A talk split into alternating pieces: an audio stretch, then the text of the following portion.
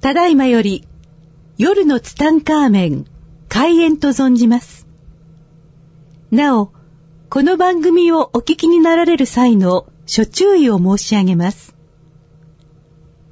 ひとーつ、アホーになってください。ふたーつ、大の爆笑をしてください。アホーと素直と行動力があら嫌だ。世界を救うと存じます。夜のツタンカーメン、開演に存じます。はい、皆さんこんばんは。こんばんは今週もやってまいりました。夜のツタンカーメン75億光年に一人の一歳、桜庭つゆきと、飯島悦子です。アシスタントです。今週もどうぞよろしくお願いします。よろしくお願いいたします。ということで、悦子さん、お久しぶりでございます。はいお久しぶりですありがとう存じますお元気でしたか 元気です。だよ、でもお会いしてるじゃないですか。なんだかんだと。そうですあね。もう、悦子さんにはね、もう、なんだかんだでなん気だがつくと朝ね、一緒隣にいるか ほら。らね。ね。またね。そういうことをね、息子の前とかであね、だよね。そうそここのうそうで間、そうそう。ほんならついに長男にも会っていただいて。あそうですね。息子さんにね、お会いさせていただきましたはね。いまあ、あ二りがとう人ございまともし素た晴らしい方ですよね。ありがとうございますあ、日本の将来を担うねはい、えー素晴らしい方でございますね。頑張っていただきましょうね。えー、悦子さんの顔見たらね、今、どうでもいい話を思い出しまし たよ。どうでもいい話を思こい出しましたけれはど。どうですかね。この間ね、あのーやっぱ僕、独特の言い回しでね、はいまあ、天候盛りようとか、よく、ええ僕はもうこれ本当に小学生の頃からずっと言ってるんですよ、これはね。で、まあなんか知らないけど、こう、王をつけて人の名前にするというのが、まあ小学生の時からずっとやってるんですよ。はい。だから僕の初め、一番初めにね、こう皆さんに公表した時に、皆さんが爆笑するのが意味がわかんなかったんですよ。ものすごい受けてますよ。Facebook 上でも。で、僕は全然ギャグのつもりではなく、はい。みんなもこれで別に僕の仲間たちもこんなんで笑うことしないので、普通、本当になんか日常会話の中の普通の単語だと思って喋ったのに、そうですか。皆さんがあまりにも受けるから、不思議だなと思ってずっと今でもいるんですけれどもはい、この間ね、選挙でしたよ、ずっと。はい。ね、日本も選挙でね。選挙ねで、選挙カーが凱旋、はい。凱旋車がこうたくさん回ってる中でね、僕の車の前に、はい一台の凱旋カーがはい。いて、いて。で、その車の中にはその候補者が、あのー、マイクを持っては、い身を乗り出しえてえ、自己アピールをしてるわけですよ。はい。この方の名前がね、なかなか秀逸な名前だったんですよ。だん男性そ男性の方が身を乗り出して、マイクを持って大きな声で叫んでるんですよ。はい。このか、僕は、笑いをこらえられず に、腹、腹筋が久々にちぎれるぐらい笑いましたね。そうなんですね。はい。なんて名前を連呼したかっていうと、はい私、荒井杉雄でござ います。荒井杉雄、荒井杉雄って。 それ何をそんなに洗ったんだ、あんたはと。洗いすぎだろっていう。これ検索してみてください。荒井杉雄さん、本当にいるんですよ。おめでとうござ荒い井ます。杉雄でございます。ね荒井杉雄でございまこす。んなに頼りに紹介してもらっていね。や、もうね、あの方はすごい幸せね、まあもう、多分趣味が洗うことなんだろうね。ね。よくそう、わからないけど、もうね、洗いすぎな んですよ、漢本当字に知ねり。たいですよね。もう洗い、だからあの、もうあの、山水のあ洗うに、お本当にそっちだったの本当草冠じゃなくてえ いや、まあまあま それあ、あの、まあ、検索したらきっと荒井杉雄さそうんですね、あの、いますよ。はいあの人当選してるといいですね。いいですね。はい荒井さん、ぜひ電話 を。スタンカーベイにお聞きになったねら。え、もうぜひ、あの、上り詰めていってほしい本です当ですね。はいで、テレビに出るぐらい有名になってほしいですよね。はいだから、あの洗剤のコマーシャルとか出てほしいんですよ。 ね。全温度チアと荒井か月さ夜。ですとかって出てるね。じゃあな、なんだってえ全温度チレオンア。ドチアってなんか懐かしい。ちょっと待って。すごい。ちょっと待って。すごいですね、だよ。それさすがに、まあ私たちの子供だからそう。ねで僕なんで全温度チアなんていう単語覚えてるかっていうと、あの、新聞屋でしたから、あの、新聞取ってくれたお客さんにはですね、はいあの、5キロぐらいのあの、箱型の全温度チアを持ってくるっていうね。で、すごい喜んでもらえてるすごい喜んでもらえるというね。まあそんな話はどうでもいいんですよ。 どうで もいいです今までまあ、まあ、悦子さんは久しぶりなの で、いまあ話の前後がね、えーわかんないかもしれませんけれども、はいあのーずっとですね、僕のタイの師匠の話をずっとこう、振り返りながらしてきたんですよ。はい。でもね、師匠の話が一つも出てこないまま、脱線に次ぐ脱線に次ぐ脱線で永遠に師匠にたどり着かないままここまで来てるんですよね。そろそろいいですかねえそろそろ飛行機乗ってきたんで聞かせて。ね、そろそろ師匠の話をしたいと思うんですけども、でも振り返るとですね、このツタンカーメンというのはもう3年ですよ。素晴らしいもう。3年。石の上にもだね、もう3年やりながら、まあ毎週毎週こう30分お話をね、こうはい好き勝手な話をさせてもらいながら、よくよく考えてみるとですね、はいこうまだまだ自分のネタが尽きてないという、この、いやー、素こ晴のらしすごい、どんだけこの濃い人生を送ってんのかなというのはちょっとふと思いましたね。でも多分大王の視点も、はいそんな風に生きてらっしゃるからだと思います。どういうことかというとね、大王来たし、昨日パーソナリティの研修をしたら、はいネタがないっていう人がいて、ああ、ネタがない。そう、何を話していこうか、もうネタが尽きたみたいなことをおっしゃるあ方ー結構いらっしゃネタが尽るき。そう。あこあ。れだから絶対頭の中の構造なんですよ。あ、そうなんですかね。まあ僕はね、まあよくわかんないけど、まあ、体験っていうのはね、やっぱりちょっと異常なほどいろんな、あと出会いというのがね、面白い人と出会っていくというのが僕はすごくあるので、ねで、まあ多分先週ね、はいまあ先週は僕のその、バイヤー時代のえこえう、回顧録みたいなはいのをしてる中でね、ええあの、結構いろんな方がね、はいこのビジネスしたいですっていう、こう、人たちって結構いるんですよ。はいで、いろんなこう、アドバイスをください、みたいな、どうしたらいいでしょうか、みたいなね、こう、人生相談を受けていくんですけども、はいあの、まあ、僕は先週も喋ったと思うんですけども、やっぱりそのビジネスを一度起こしたのであれば、はい100年続く企業を作れっていうふうに僕は師匠に言われてたわけですよ。はい。で、あ、100年かって思いながら過ごしてきた中でね、これやっぱこのビジネスを、まあ同じ企業、同じ業種じゃなくてもいいんですよ。ええええまあ会社が、まあ業態を変えながら、だってその時の旬ってものがあるわけだし、はい永遠不滅の存在なんてないわけですから、まあその都度その都度その旬の時を乗り越えながら、業種転換していきながら、会社だけは在属していくというね。で、僕は24の時独立したから、もううちの会社ってねもう24年経つんですよ。おー、素晴らしい。四半世紀ね。ね、もう四半世紀ですよ、四半おめ世で紀。とうございます。素晴らしい。でね、この会社っていうのは面白いこと、面白くてねええ、会社を起業しては見たものの、はいその会社が残る、はい。残っていくのってすごく少ないんですそよ。うです、そうですね。ちょっと私も数言えないけど、一回読みました。すごい少ないんですよね。すごい少ないですうね。んうんだって、100件、はいえー会社を作った人がいる。まあ、100会社が100個あったとする、はい5年後残ってる会社は14個しかないんですよ。おー。すごくないですか少ないね。で、もうこのね、か会社がね、はいその、14%。うん。もう、だってめっちゃ少ないでしょ少ない。もう1年後、ね一年後っていうのももう忘れちゃったんですけども、はいあの、どんどんその、まあ、月日が経っていくにつれ、んどんどんどんどんこの割合っていうのが、まあ少なくなっていくわけですよ。あーはい。でね、ん10年。はい。会社が10年続いた時、んもうその会社がある可能性なんていうのは2%なんですよ。おー。うん、うん。 2%、だから100件のうち10年続く会社って2件しかないんですよ。ねえ。おー。はい。で、それが、うん。まあ、うちの会社はもう24年ですけども、はいとりあえず、ここからの目標は30年なんですけどもね、はい。 30年、会社が続く可能性っていうのは、ええ。 1万件会社ができたとする、この1万件のうち30年後ある会社が2件しかないんですよ。おー。1万分の2。 1万分の2に、まあ、あと5年ぐらいで入るわけですよ。ありがたいですね。多いですね。まあ、本当ありがたいですね。今日、賞賛番組。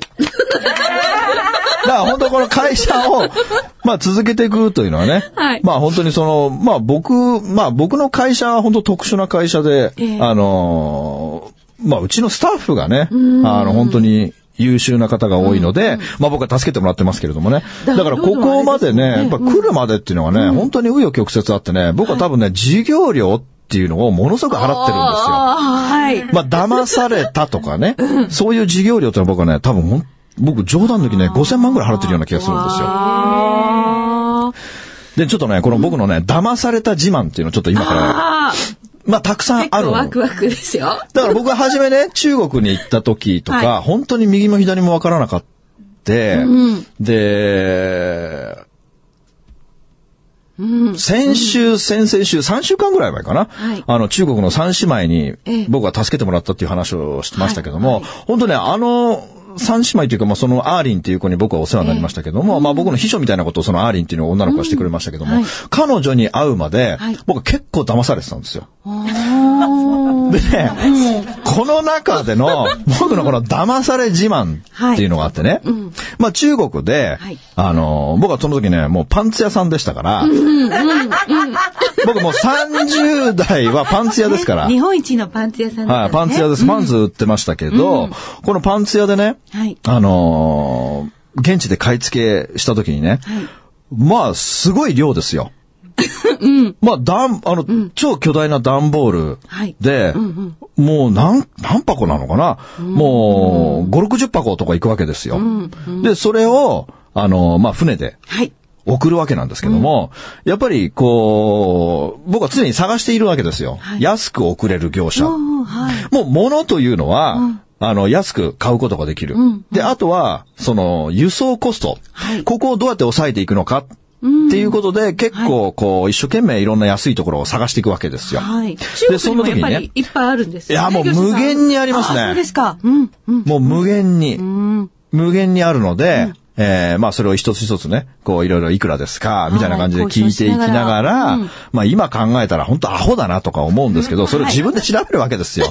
頼る人もいないし。そうですよ。で、そんな中でねはい、一、回、もうその段ボールでね、50箱ぐらい買った時にね、はいえー僕はその、結構ね、問屋街っていうのは、ええ運送屋さんっていうのもやっぱ固まるんですよ。ああ、そうですか。うん。あのほら、秋葉原の電気街。はい。もう家業のやり方っていうのは、同じところに集中するっていうやり方なんですおよ。ーだからはいね当然運送屋も集中してるわけですよ。だからそれを一軒一軒、こんだけ送ったらいくら、こんだけ送ったらいくら、こんだけ送ったらいくらってこう一軒一軒しらみつぶしに当たっていくわけですよ。その中で一番安いとこみたいな感じでやっていくんですけれども、それね、問屋街周りをしてたらね、はい。話しかけてきたおじさんがいいんですよ。はい。で、お前安いとこ探してんのかみたいな感じで、そうなんだよ、俺安いとこ探してんだよ、みたいな感じになった時にね。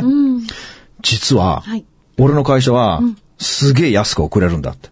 お前一体今いくらで送ってんだみたいな感じでね、言われた時に、いや、ちょっとさ、いとりあえずその見積もりをもらってるんで、いろんな会社行った時のね。だからその見積もりを見せたわけですよ、そいつに。はいそしたら、お前こんな高いとこで送ってんのかってわけですよ。お前今まで随分騙されてきたぞって。騙された俺騙されてんのかなとか思いながら、こんな店回ってね、安いとこで探してんのに、俺騙された気はないけど、じゃああんたいくらだよって言ったら、これの半分でできるってわけですよ。おー。マジかと。半額か。はい。もう全部お前に頼む。おじさん人相大丈夫ですかもう顔も覚えてないです。もう15年以上前だから。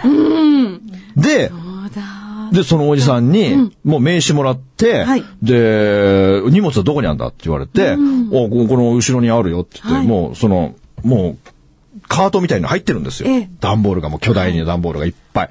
で、おこれだよって言ったら、おオッケーオッケーって。これは、あの、うちの会社に運んどくから、ちょっとお前オフィスに、オフィスに来いとか言われてね。で、オフィス本当あるわけですよ。はいで、オフィスもあるから、もうか、もう完全に信用するわけですよ。そうですねでオッケー、サンキューみたいな感じで、で、もう全部サインして、はいで、お金も払って、うんで、日本に帰るわけですよ。はいで、今回安く済んだわ、みたいな。ああ。よかった、あんな救世主いるんだな、とか思って日本に帰ったんですけど、全く商品が来ないんですよ。待って、どっ全くらせくどん来ないんなですによも。。で、これは困ったなと。これは困ったなと思ってはい、で、とりあえず、僕はその時電話して中国語でこう、どうなってんだとか聞けないので、まあ知り合いに頼むわけですよ。はちょいっと聞いてくれと。電話して、あの、名刺をね、あの、全部その、送って、で、この人、だから連絡して、ちょっとはい、荷物が行って今、どこにあんだって、聞いてくれって。だいたい船ってね、はい当時は、日本に来るまでね、3週間ぐらいかかるんですよ。はい。うん。結構長い。ええ。だから結構もう3週間過ぎて1ヶ月ぐらい経ってる。うん。で、これは遅いからどうなってんのって、きその人に聞いてもらったら、さくちゃんね、はい。あんた騙されたよって言われあー、来ましたね。た。そんな人いないって言われたはぜい。。マジかと。これはね、相当凹みましたね。だって結局何百万だから、商品代がで。すよね。商品代が何百万。あプラス、僕の渡航費、あ。本当僕の人件費、それから日本までの送料、全部パーです。ね。わあ。これはね、学びましたね。うん、うん、うん。これはすごく学んだ。もうこれの時に僕は誓うわけですよ。はい。すもう絶対騙されないって。ごい近いですね、それまもうた。絶対、もう死んでも騙されない。不思議な近い。 なるほど。だからそれまでもね、はい。あの、あるわけですよ。こう、少額な、こう、詐欺みたいなのは。でもね、あのー、僕はね、本当その時学んだ。うん。ま あ、学んだんですね。で、こう、学ば、 学んで大きくなるわけですよ。まあ、大きくなりますだってけね、ど、うん、うん。何も右も左も分かんないまま、はい海外とビジネスをするっていうのはね、やっぱすごいことですよ。ねえ、ものすごいチャレンジャーですよ。いや、まあ、その時チャレンジとは思って、もう生きていくためーだから、そんなチャレンジとか何も思ってないけども、でもね、本当そういう、騙されるっていうことはね、すごくあった。おでね、騙されるって思い出したけど、また脱線していくよ。これ皆さんもはい、絶対気をつけなきゃいけないけども、オレオレ詐欺って未だにあんのね。お形を変え、品を変えなんですかね。もうね、進化してる。聞きたいです、最新版。もうね、これ最新版。 うんあのね、多分、はい自分の親御さんとかにん、言ったことないですか、オレオレ詐欺気をつけてくれって。まあまあ言いますね。絶対言うでしょ、んうちもね、母ちゃんに散々言いましたよ。はいとにかく、オレオレ詐欺にだけは絶対気をつけてくれって。うんそしたらね、はい絶対、母ちゃんが絶対言うの。うんそんなの騙されるわけないじゃないって。絶対言うんですよ、親って。はいそうですね。いや、本当に気をつけてくれって、もう最近のオレオレ詐欺は手が込んでるから、本当にもう絶対、もう俺だよ俺って言われても、絶対に騙されんなよって。はい。言ったでしょみんな言うは ずですよ。ね、おっしゃってましたね僕ら和コードは、皆さんねもう わ俺若くないけ和ど、コー和ド、いい、いい言葉で、和コード久しぶりに聞いた和コーコド。ードは言うんですよ、親に。で、お母さんに絶対言うでしょ絶対騙されんなよって。うんうん。言ったことありでますよ絶対もうダメ、そんな、私はそんな猛力してないとか言うわけですよ。で、母ちゃんこれ聞いてるからね。うちの母ちゃんツタンカーメン聞いてるからね。で、この間、はい。うちの母ちゃんから電話かかってたんですよ。ええ。大変だと。はい。お、何どうしたって。僕の息子。つゆきさんの息子。僕の息子からはい、電話。電話かかってきたって。おーでね、うちの息子って、うちのお母さんのことをバーバって言うんですよ。はい。こんな人いるのかなうん、まあまあ、うん。あ、いるんだバーバ率高いんだまあまあ、いい。うん。俺なんかおばあちゃんって言うけどさ、ばあばって言うんだ。今の若、若い人は。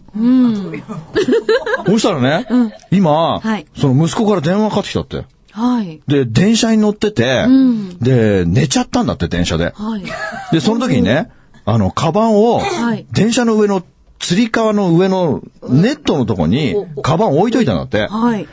で、気がついたら、自分が降りなきゃいけない駅で、慌てて飛び降りちゃって、はい上のカバンを取り忘れたってわけですよ。はい。で、その中には、もう大事な書類とか、もう自分の大事なものが全部入ってて、財布も入ってて、はいもうだからお金もなくて今もうすげえ困ってんだ、みたいな電話がかかってきて、で、今から警察に行って、その、被害届出してくるって電話が来たってわけですよ。はい。もうマジかと。うん。もうそうなのって。うん。でもさ、なんで携帯もないのに、お母にそんな報告が来るわけっていうわけ、言ったんですよ。うん。知らないってわけですよ。だはっいておかしいでしょ携帯もないのに、んおばあちゃんに電話してきて、報告するそんな。まず、まずおばあちゃんにしないしね。絶対しないでしょ普段しないのうに、電車にカバンを忘れちゃったから今から警察行って被害届出してくるねっていう電話を。てか、なんで電話番号知ってんだって話ですよ。本てか当不思議お金もないのにどっから電話かけてきたんだって話ですよ。ねえ。なん、なんなんででそ名乗れられたんだろう、不思議な。それ、うん。あれ出るじゃないですか、電話番号が。ああ、はいはい。で、その電話番号何だったのそしたら携帯だったんですよ。で、持ってんじゃん、携帯って話ですよ。うん。で、どうしたらいいかなって言うから、はいそんなのさ、ほっときなよって。言うでしょ、そしたら、また、今度は、警察から電話かかってくるんですよ。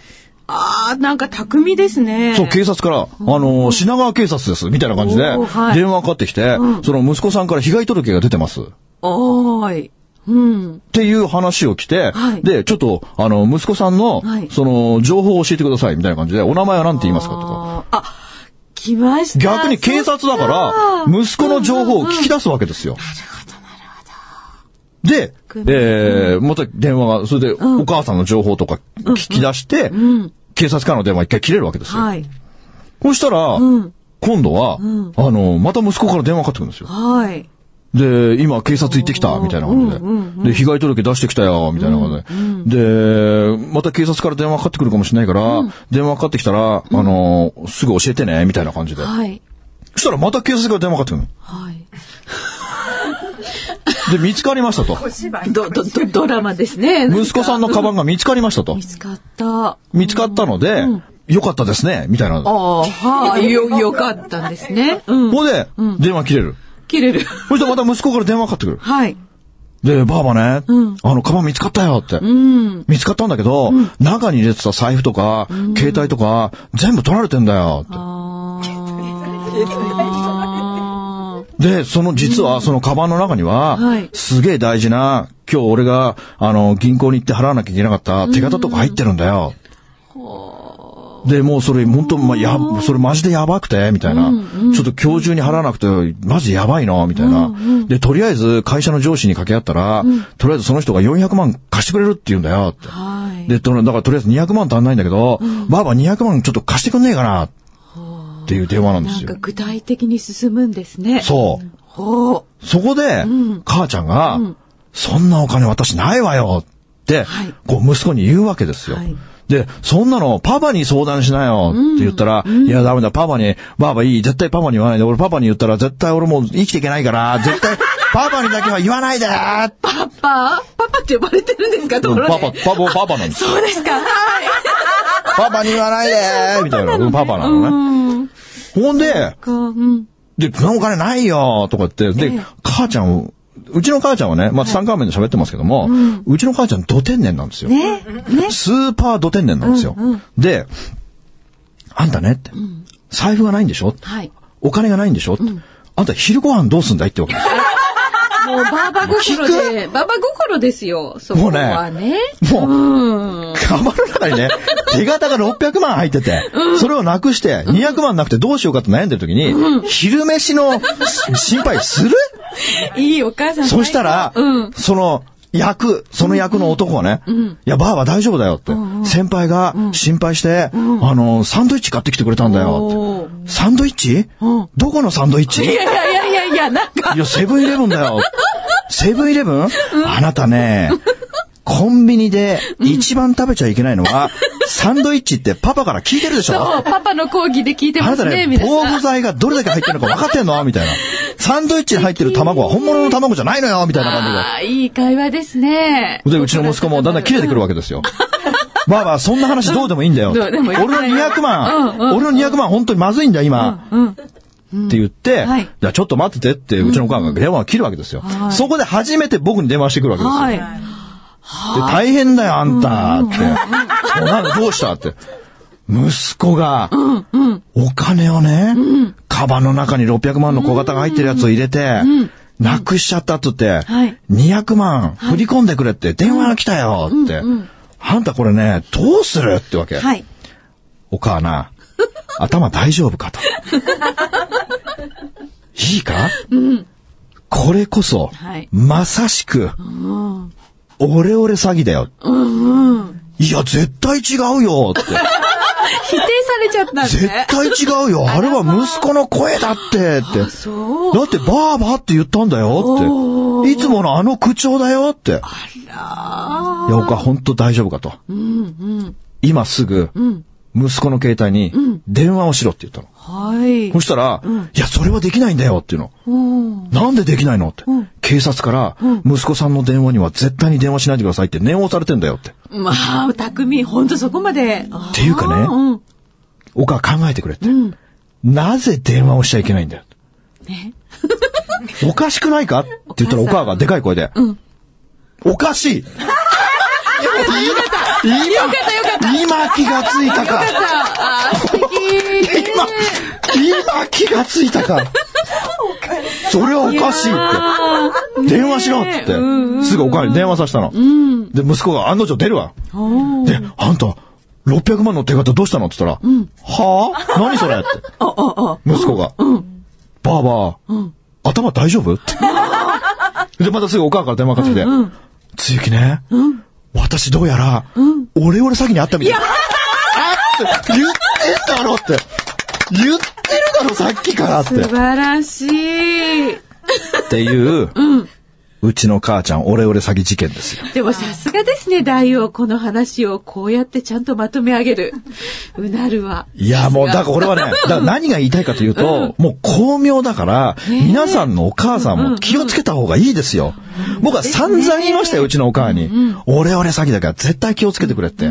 で、な、騙されるわけないじゃないの、誰だと思ってんのよって言ってる本人が騙されてますから。ねえなんかどんどん、ほんとどんどん高度化してね。なんか高度化していきますね脚本家がいるかのような。はい。すごいです。ああ、そうでといすうか。ことでね、まあ本当に皆さん気をつけましょうね。気をつけましょんう。本当に気をつけてください。もうこれだけはね、もう絶対気をつけてほしいですね。明日は我が身ですよ。まあ本当そうです。本当今かかってくるかもしれない。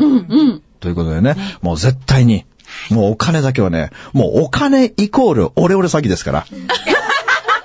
お金の話が出た瞬間、オレオレ詐欺。間違いない。ということで、今週はこの辺で終わりたいと思います。皆さんまた来週、さようなら。この番組の提供は、自由が丘パワーストーン天然石、アメリの提供でお送りしました。スマイル FM はたくさんの夢を乗せて走り続けています人と人をつなぎ地域と地域を結びながら全ての人に心をお伝えしたいそして何よりもあなたの笑顔が大好きなラジオでありたい 76.7MHz スマイル FM